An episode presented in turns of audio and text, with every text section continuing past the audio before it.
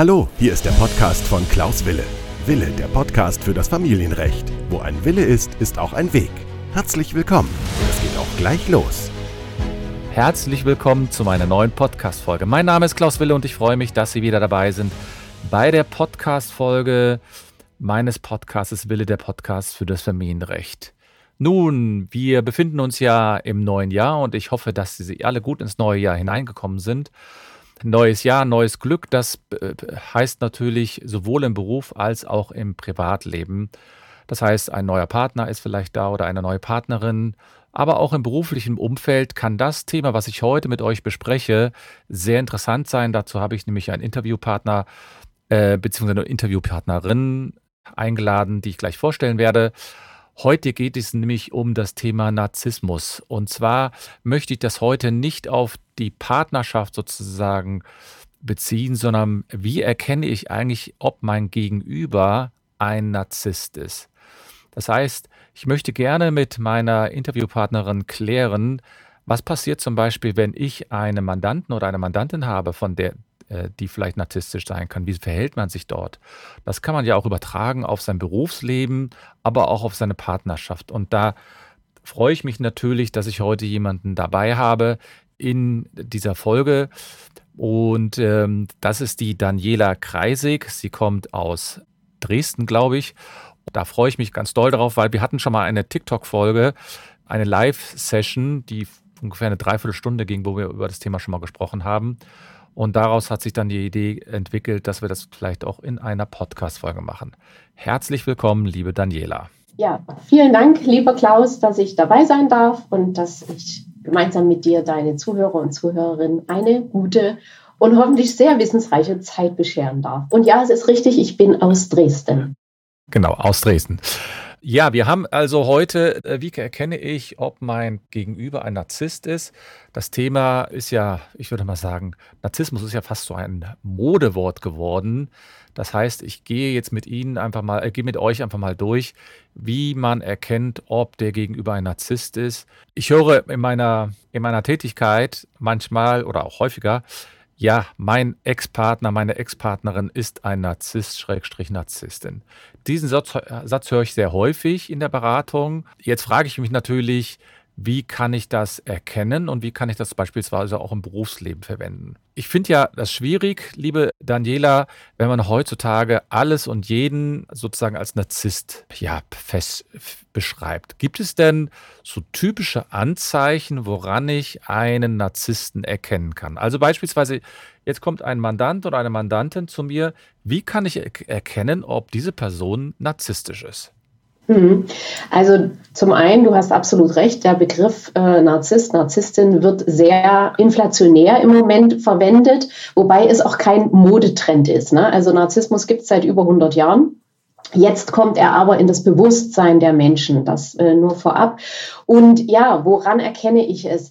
Also zum einen, auf den ersten Blick ist es sehr, sehr schwierig. Ne? Klar sagen manche, jemand, der sich da sehr toll findet, der sich selbst lobt, aber das ist alles nicht wirklich richtig. Erkennen tust du es eigentlich erst im Laufe der Zusammenarbeit weil narzisstische Menschen, also die stark narzisstisch sind, die manipulieren, die lügen, die betrügen, die verzerren die Wahrnehmung. Und das sind aber alles Dinge, das, das siehst du nicht beim ersten Mal. Und nur weil jemand charmant ist und höflich und sehr unterhaltsam ist, bedeutet es das nicht, dass das gleich ein Narzisst ist. So in, meiner, in der Vorbereitung dieser Sendung habe ich sozusagen äh, gelernt, dass es da anscheinend verschiedene Anzeichen gibt. Und du, mhm. du, du bist ja sozusagen Expertin in diesem Bereich. Du beschäftigst dich ja hauptsächlich oder häufig mit diesem Thema, weil du, so viel kann ich ja verraten, auch mal persönlich davon betroffen warst. Erzähl doch mal ganz kurz, wie du zu dem Thema gekommen bist und was du sozusagen gerade in dem Bereich machst, bevor wir dann über die Kennzeichen oder die Anzeichen von Narzissten kommen. Ja, also ich war 13 Jahre mit einem narzisstischen Partner zusammen, wo quasi der es geschafft hat, quasi aus einer fröhlichen, selbstbewussten, energiegeladenen Frau wirklich jemanden zu machen, der lieber eigentlich nicht mehr auf dieser Welt sein wollte. Und ich habe mich dann mehr aus einem Überlebensmodus heraus daraus getrennt. Und dann habe ich erst mal ganz, ganz viele Jahre, äh, über 15 Jahre, an mir selbst gearbeitet. Ich habe immer gesagt, wenn eine Beziehung scheitert, sind 50 Prozent meine und an diesen 50 Prozent kann ich arbeiten. Seine 50 Prozent, darauf habe ich keinen Einfluss, aber auf meine 50 Prozent. Und da habe ich wirklich intensiv an mir gearbeitet, viele Prozesse gemacht und habe natürlich auf diesem Weg sehr, sehr viel über Narzissmus gelernt, über innere Kindarbeit, Verhaltensweisen, Glaubensmuster, innere Prägungen, kindliche Prägungen und, und, und.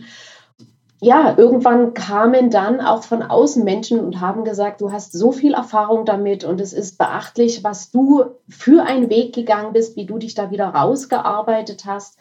Du musst das anderen beibringen. Und dann hat es nochmal fünf Jahre gedauert, bis ich gesagt habe, okay, jetzt fühle ich mich sattelfest mit dem Thema wirklich in die Öffentlichkeit zu gehen, andere Menschen zu begleiten und, und zu unterstützen. Ich habe auch äh, mehrere Ausbildungen gemacht, um mit anderen Menschen arbeiten zu können.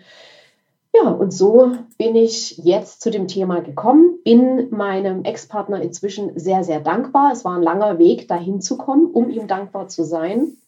Aber auch das ist möglich und letztlich zeigt auch, dass man da wieder rauskommt und dass man Narzissmus wirklich auch als Chance sehen kann, als Chance, als Hinweis vom Leben, vom Universum, wie man es nennen mag. Hey, hier gibt es eine riesengroße Baustelle, weil wenn es die Baustelle nicht gäbe, und die gab es auch bei mir, dann hätte eine narzisstische Person keine Chance.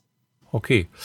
Also, ähm, zunächst, wenn ich das richtig verstehe, gibt es wohl allgemeine Kriterien über das Thema Narzissmus. Ähm, das heißt, man hat die Möglichkeit, anhand verschiedener Kriterien das, das Thema sozusagen äh, zu beleuchten. Und dann, wenn es eine Vielzahl von verschiedenen äh, Merkmalen gibt, dann kann man wohl sagen, dass jemand ein Narzisst ist. Ich habe in der Vorbereitung so ein paar Kriterien mir herausgesucht, die zumindest immer so im Allgemeinen im Internet herum herumliegen, nenne ich das jetzt mal. Das eine ist, das immer wieder genannt wurde, ist, dass Narzissten angeblich keine Empathie hätten. Mhm. Kannst du mir was dazu sagen, ähm, was man darunter versteht? Also, ich meine, diese Empathie versteht man vielleicht schon, Entschuldigung, wenn ich da nochmal reinfalle, aber sozusagen so eine Art Einfühlungsvermögen. Aber wora, wie merke ich denn, dass jemand dann keine, also dass der keine Empathie hat und dass der vor allen Dingen, dass das schon ein, ein Zeichen für Narzissten sein soll? Ja. Ihr Juristen sagt ja immer so schön, es kommt darauf an. Ne? Und diesen Satz verwende ich auch sehr gerne, weil ähnlich wie es bei Depressionen ist. Es gibt leichte Depressionen, es gibt mittlere Depressionen, es gibt schwere Depressionen. Und genauso ist aus meiner Erfahrung das mit Narzissmus zu betrachten. Es gibt leichte Ausprägungen, mittlere Ausprägungen, schwere oder sehr, sehr starke Ausprägungen. Und was jetzt die Empathie betrifft, ist es ja die Fähigkeit, mit anderen Menschen mitzufühlen, sich in andere Menschen hineinzuversetzen. Und woran erkenne ich, wenn jetzt jemand wenig oder gar keine Empathie hat? Ne? Also jemand, der eine narzisstische Ausprägung hat in einer leichteren Form, der, der ist auch empathiefähig. Jetzt mhm. vielleicht nicht so wie jemand, der ein Helfersyndrom hat. Das ist wieder das andere Extrem.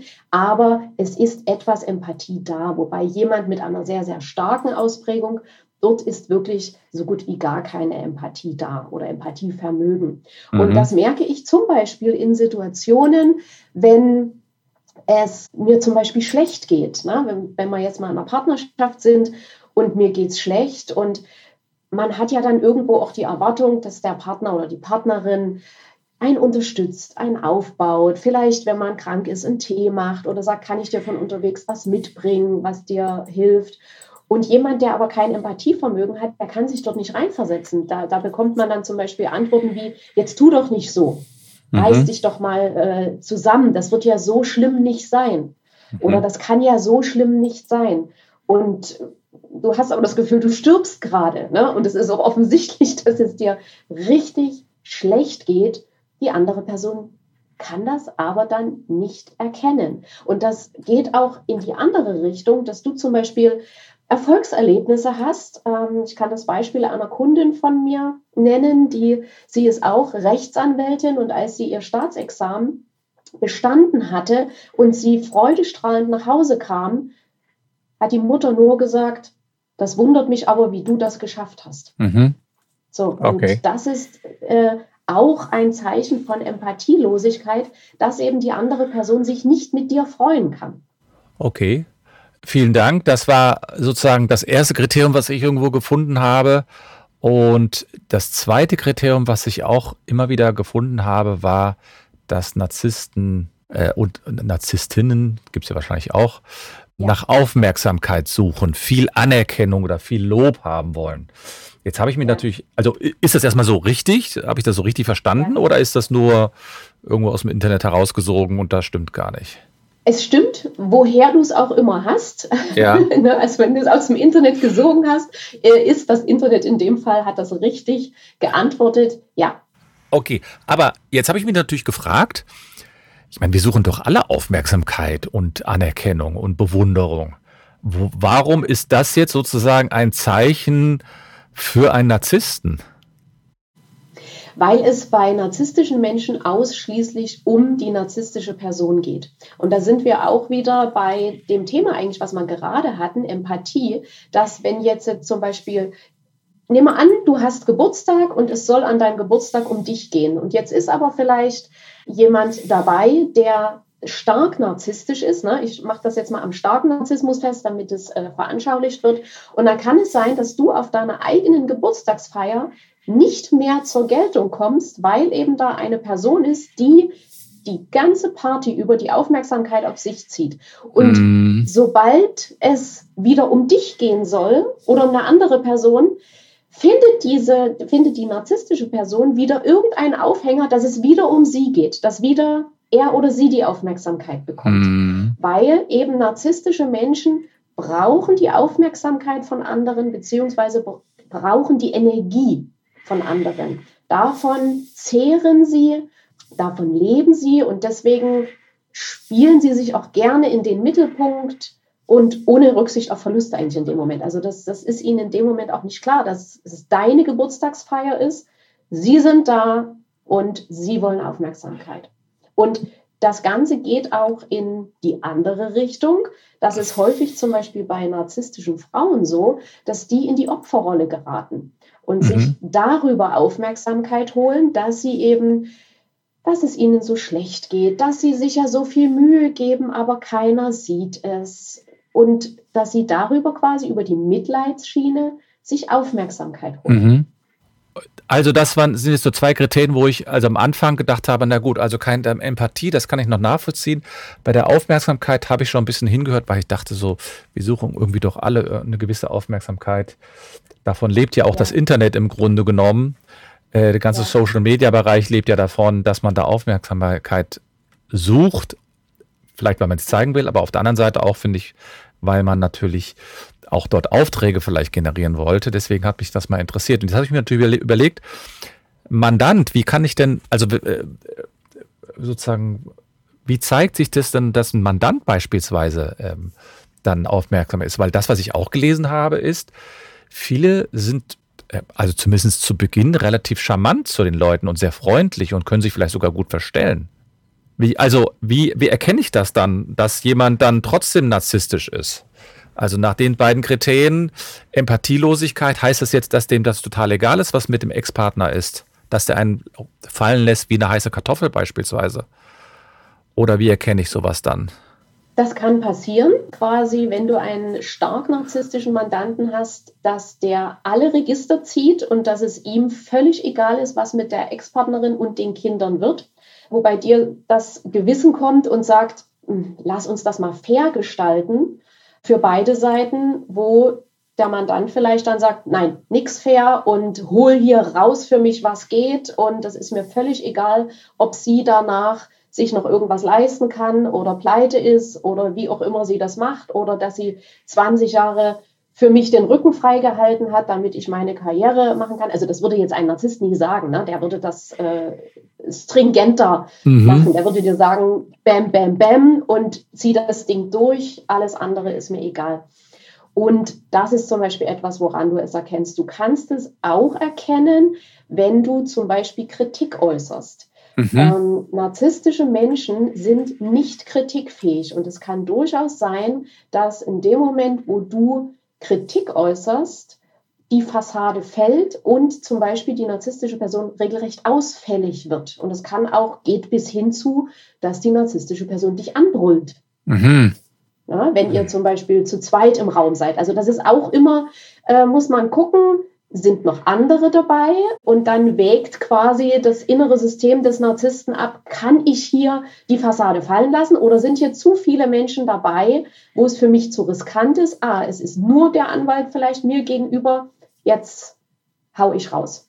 Mhm. Und das sind letzten Endes auch Verhaltensmuster. Ne? Also mhm. das ist auch kein bewusst gesteuertes Verhalten, sondern das sind auch weit in der Kindheit äh, entstandene Verhaltensmuster. Und die kommen dann zum Beispiel in so einem Moment durch. Und dann wunderst du dich auch und denkst, Mensch, der war doch gerade noch so freundlich und ich habe den so charmant. Hätte ich ja nie gedacht, dass er oder auch sie, na, das geht genauso bei Frauen. Ich will ja gar nicht die, die Männer nur als narzisstische Person darstellen. Frauen sind genauso schlimm. Also das habe ich auch in den Jahren, die ich das jetzt schon mache, gelernt.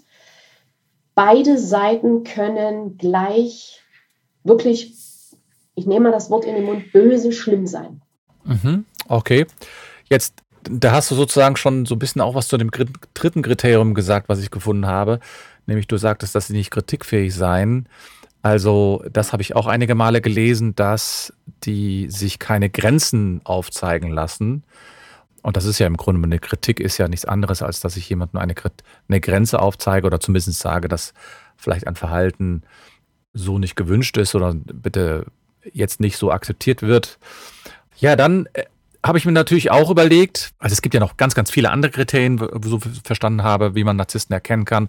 Das ist ja eine Kombination, ne, wenn ich das richtig verstehe, von gewissen Merkmalen, weil wenn jemand keine Empathie zeigt, bedeutet das nicht automatisch, dass er ein Narzisst ist. Oder anders gesagt, wenn ich jetzt den Eindruck habe, dass jemand narzisstisch ist, wie kann ich da am besten mit umgehen? Was ist, wenn ich mit jemandem zusammen, zum Beispiel zusammenarbeiten muss, der narzisstisch ist?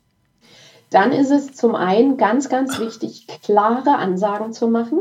Nicht könnten wir oder wäre es möglich, ne, wie man das sonst ja. in so einer Kommunikation empfiehlt. Nein, ganz klare Ansagen und je nach, ne, jetzt kommt es wieder darauf an, wie stark die narzisstische Ausprägung ist, aber ich empfehle auch immer, gerade wenn, wenn so Rechtsstreitigkeiten sind, alles dokumentieren.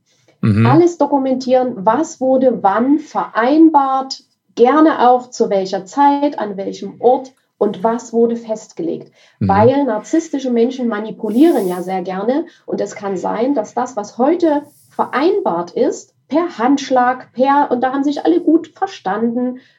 Und morgen sagt die narzisstische Person, das haben wir nie so gesagt. Das habe ich nie so oder dem habe ich nie so mhm. zugestimmt. Und wenn du dann nichts dokumentiert hast, dann ist es sehr, sehr schwer, weil narzisstische Menschen sind auch Meister im Diskutieren.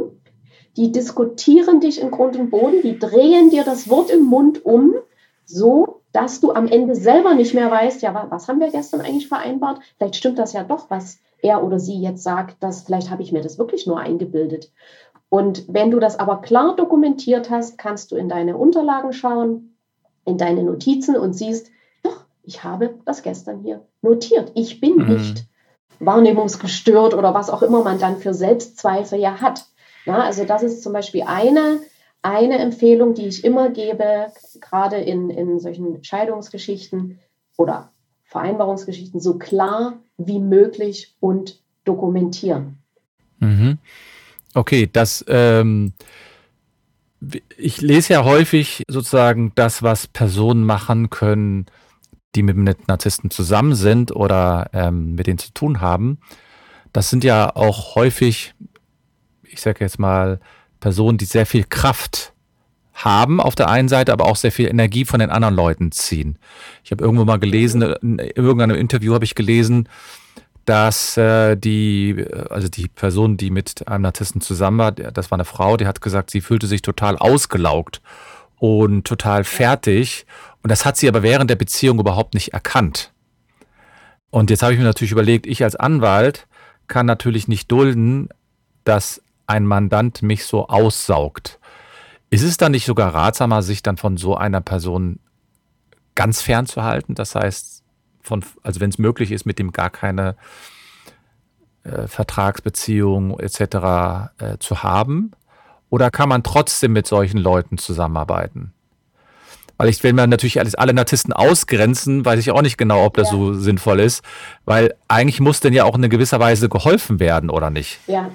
Und da sind wir auch wieder bei der Antwort, es kommt darauf an, weil mhm. nicht jeder Mensch, der eben von jemand anderem als narzisstisch bezeichnet wird, ist jetzt stark narzisstisch, sodass man gar nicht mit ihm arbeiten kann. Mhm. Ne? Wichtig ist letztlich für dich, dass du auf dich achtest, auch für dich Grenzen ziehst, mhm. zum Beispiel eben auch festlegst, okay, dieses Meeting geht jetzt 60 Minuten und in den 60 Minuten muss das und das geklärt sein. Dass du zum Beispiel nicht äh, am Ende nach drei Stunden da rauskommst und merkst, boah, du bist völlig fertig und eigentlich habt ihr drei Stunden im Kreis diskutiert.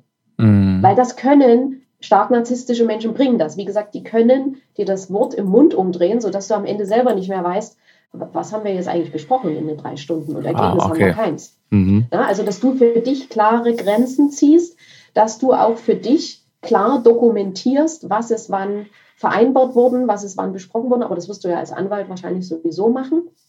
Und dass du auch gewisse Dinge oder für dich auch gewisse Grenzen eben setzt und wenn vielleicht Kritik kommt oder Vorwürfe kommen, dass du das kurz für dich prüfst und wenn du merkst, okay, da ist gar nichts dran, beiseite legen. Also, dass du das nicht noch mit dir rumträgst, sondern dass du das bei der Person lässt, die es quasi ausgesendet hast.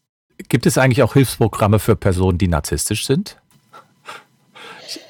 Was heißt Hilfsprogramme? Also ich selbst habe auch Kunden, die narzisstisch sind und die aber eben zum Beispiel eine leichte bis mittlere Ausprägung haben und zumindest so reflexionsfähig sind, dass sie gemerkt haben, mein Verhalten ist nicht gut. Ich schade damit Menschen, die mir wichtig sind. Ich möchte das ändern. Mit denen arbeite ich auch und da können wir auch ganz viel bewirken. Die, die stark narzisstisch sind, die reflektieren sich ja nicht. Die ja. sind der Meinung, die Welt ist, äh, die Welt ist das Problem und nicht ich. Ja. Alle anderen sind äh, das Problem und nicht ich. Und die holen sich sowieso niemals Hilfe. Ah, okay, Gott, verstehe. Ja, mhm. Und vielleicht noch, das, äh, der Impuls kam mir gerade, weil du gesagt hast, wie, äh, ob du mit denen zusammenarbeitest. Es gibt ja auch, wie ich vorhin gesagt habe, narzisstische Frauen, die häufig in die Opferrolle fallen. Und auch da darfst du dich als Anwalt dahingehend schützen, dass du dir nicht stundenlang Opfergeschichten anhörst, mhm. sondern dass du auch dort sagst, okay, verstehe ich, kann ich nachvollziehen, aber wir brauchen jetzt hier Thema, Lösung und, und, und.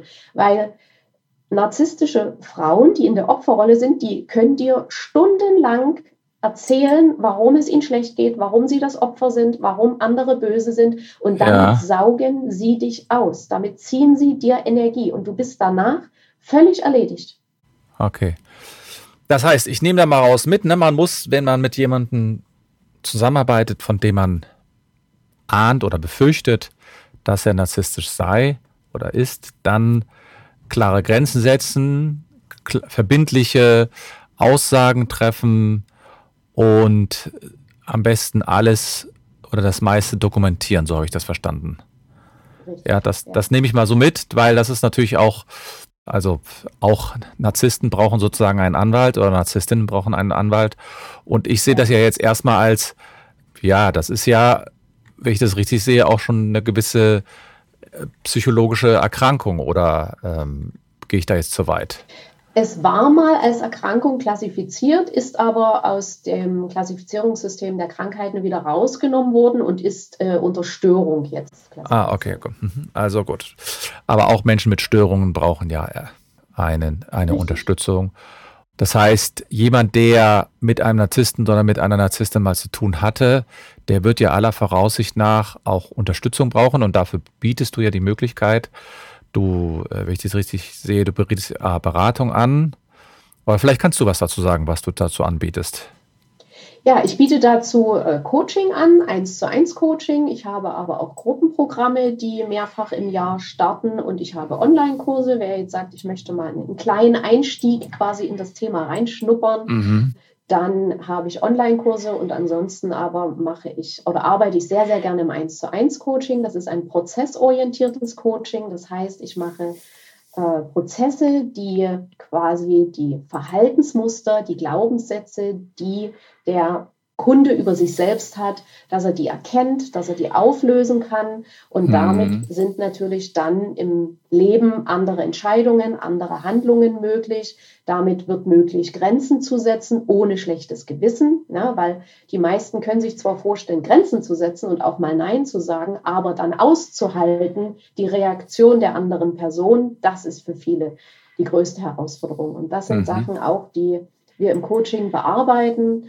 Und die der Kunde dann auch umsetzt mit den Tools auch, die ich demjenigen mitgebe.